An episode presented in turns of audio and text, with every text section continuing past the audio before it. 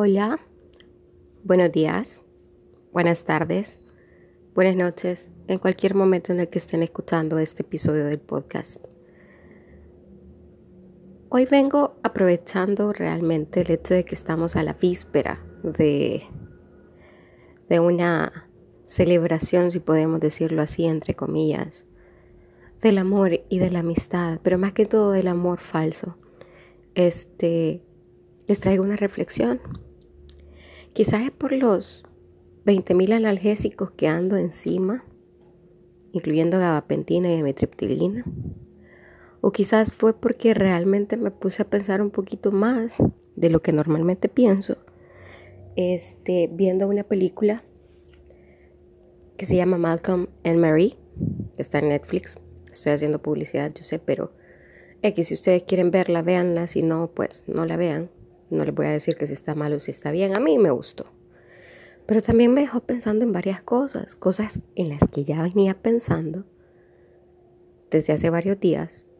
Y es esta cuestión de qué putas es el amor. Y digo qué putas porque tenemos tantos conceptos erróneos o quizás correctos, porque nadie puede definirlo en sí. O sea, hay filósofos que lo empezaron a, a, utilizar como el amor bueno y el amor malo. Creo que este fue... ¿Cómo se llama este maestro? Se me ha olvidado el nombre del filósofo para que vean qué tan estúpida ando con, con lo de los analgésicos. Eh, Platón, este maestro, Platón. Pero el punto no es venir a definir qué es amor, porque como lo dije en mi podcast anterior, de que cada quien recibe el amor que cree merecer, el concepto que vos tengas de amor es lo que vas a entregar. Y es bien difícil enseñárselo y desenseñárselo a una persona. Entonces, esa cuestión de poner un concepto a qué mierda es eso, pues yo creo que ya es de cada quien, ¿verdad? Pero ahora bien, regresando a esto de, de la película de Malcolm and Marie, este, vengo a darles unos tips para sus relaciones, para que sus relaciones no, sean tan mierda. Eh, ya sea que no tengan una o que estén en una y que quieran arreglarla o que definitivamente huyan de la que tienen. Eh, esta película trata acerca de esta pareja, pero el consejo que les vengo a dar es que traten de no utilizar ese lenguaje tan, es que no le puedo decir que sea abusivo, sino que un lenguaje hiriente dentro de sus problemas o sus pleitos maritales. O sea, porque sucede que la gente tiende a confundir la sinceridad con crueldad. Es cierto que podemos ser sinceros, pero tampoco significa que vas a decir las cosas sin filtro. Una relación que sea honesta no va a implicar que vos digas todo lo que se te cruza por la cabeza y que de repente es como que, ay puta, qué gordo estás y se lo vas a decir. O estás más gorda. O puta, te ves bien demacrada porque no has dormido bien. Son cosas que no puedes decirle a tu pareja porque no sabes cómo la va a tomar en ese momento e igual otros tantos adjetivos que pueden minar la, salud mental de la persona, como por ejemplo que vos le digas a tu pareja, ya seas hombre o ya seas mujer, independientemente que no vamos a hablar de, de, de una cuestión en específico, pero que le digas, no hombre, que vos estás loco o vos estás loca. O es que sos inestable mental. Puta, ¿cómo? ¿Cómo? O que digas, ah, ya vas otra vez con tus locuras. O sea, permitime.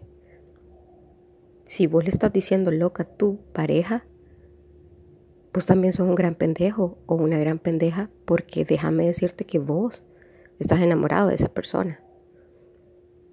Este, la otra es, o sea, que te lo repitan a, a cada momento, que ocupes ese lenguaje, que tengas palabras, no necesariamente que sean palabras como soeces o palabras que, que ocupemos para, para, para denigrar a las personas, sino que palabras en específico que sabes que le van a hacer daño a la otra persona. Porque estás haciendo exactamente lo mismo que el que abusa físicamente de la pareja. Y lo peor es que no te vas a dar cuenta porque te vas a justificar con que yo estoy siendo sincero. O, ah, no, hombre, broma, vos si yo te digo que estás loco que estás loca porque, porque vos sabés que estás loca. No, no sean tan pendejos y pendejas, en serio. Porque no te estás dando cuenta de las consecuencias que las palabras, una vez salen de tu boca, quieren a la gente o de las consecuencias que puede traer para la estabilidad mental de la otra persona. Claro está que cada quien tiene una tolerancia muy diferente y que a mí me puede valer chonga que me digan, ah, es que mira, es que vos sos loca, sí, me vale, o sea, y, pero puede que a otra persona esta, esta cuestión, que le digas loca, que le digas este, inestable mental, que le digas eh, bipolar, que le digas cualquier otra cosa, Puede ser solamente un trigger o, un gatillo para que se desencadenen mil cosas o cuestiones de crisis hasta de ansiedad en esa persona. Sé consciente con lo que decís. Porque al final vos estás creando que esta persona a la que le estás diciendo o a la, con la que estás siendo honesta, cree una dependencia. Y aparte, tenga un problema de inferioridad hacia vos. Porque no hace falta, porque no es necesario que vos denigres a una persona al ser honesto. Y es cierto, cometemos errores y todo, pero si ya lo hiciste, pedí perdón. Y trata de no volverlo a hacer y sé consciente de que tus palabras hieren. Y hieren más que un pijazo. O sea, cada vez que vos querrás decir algo, decir realmente, ¿es esto lo que yo quiero decir? ¿Realmente está bien que yo se lo diga de esta manera? Pensa antes de hablar. La otra pregunta es, y el otro o el otro consejo que te doy es que si estás en una relación en este momento, para que te des cuenta realmente si tu relación es buena o es mala, hacete la pregunta de, ¿esta relación me está haciendo mejor persona? Y creo que ahí automáticamente vas a tener la respuesta de si realmente es una relación que vale la pena o que no vale la pena. O sea, a veces estamos con una persona porque es que guapa, es que está bien rica, o es que está bien buenote, o es que me coge bien. Pero realmente vos querés impregnarte de esta persona y querés crear un lazo de dependencia, porque al final de cuentas, las relaciones eso son una dependencia emocional hacia la otra persona, aunque no lo querramos ver así. Al final de cuentas, hasta una amistad te crea una dependencia, porque vos pasás dos días sin hablar con tus amigas o un día sin hablar con tus amigas y las extrañas. Eso es dependencia. Hello, no te habías dado cuenta. Entonces, esta dependencia emocional con otra persona te tiene que hacer mejor persona vos. Y si no te está haciendo mejor persona, puta, andate. No te vas a quedar ahí solamente porque te cogen bien. No te vas a quedar ahí solamente porque se ve bien guapo la par tuya o porque, ay, qué rico me lo estoy dando o me la estoy dando. Creo que pasa a segundo plano si realmente consideras que vos sos un ser que necesita ser cuidado, vean. Pero, como repito, cada quien.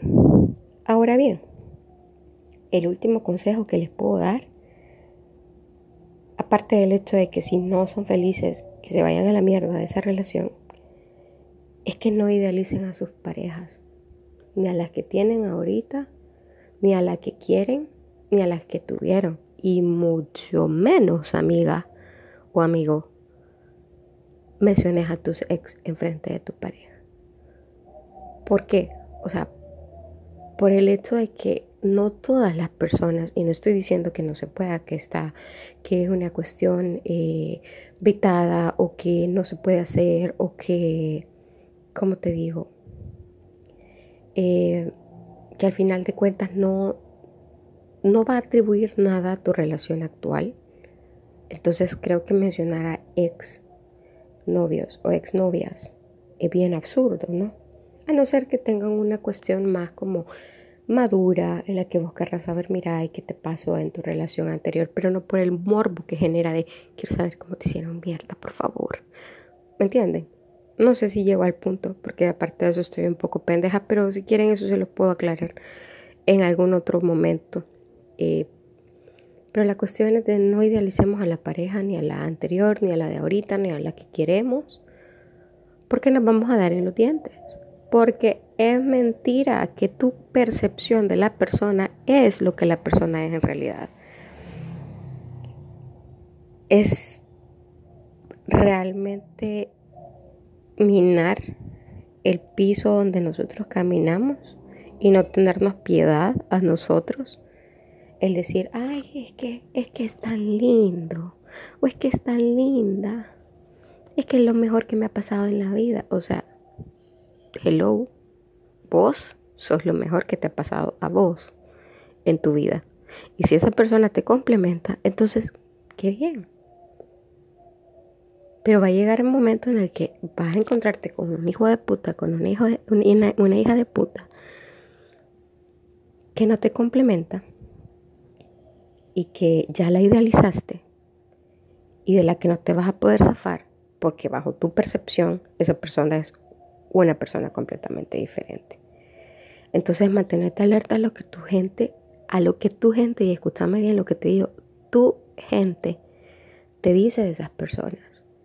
Escucha cuando tus amigos y tus amigas te dicen, no, mira, fíjate que no me da buena espina o no me parece cómo te trata o fíjate que yo lo vi y me contaron esto, sería de ver qué onda, ¿verdad? Si es cierto o no es cierto. Pero dejemos de idealizar a nuestras parejas porque no se puede. Es como que si vos digas, es que mi pareja es un dios o una diosa del Olimpo. Bitch, please. O sea, no se puede. Pero así que te digo, amigo, amiga, otro otra, otra pequeña cosa que, que, que les quiero decir y que también es importante. Al final creo que les di como cuatro tips. Tampoco es que yo tenga una gran experiencia en relaciones, ¿verdad? Eh, emocionales ni, ni tampoco románticas, ni por el estilo, pero me hicieron mierda y, y creo que de ahí he aprendido un par de cosas que les pueden ayudar y como les he dicho en todos los episodios, no soy, no soy ni gurú, ni soy guía espiritual, ni soy coach de vida, porque esas cosas creo que cada quien las aprende a palos o a señas, como el mejor le convenga. Pero la otra, y creo que la más importante, es dar las gracias a tu pareja.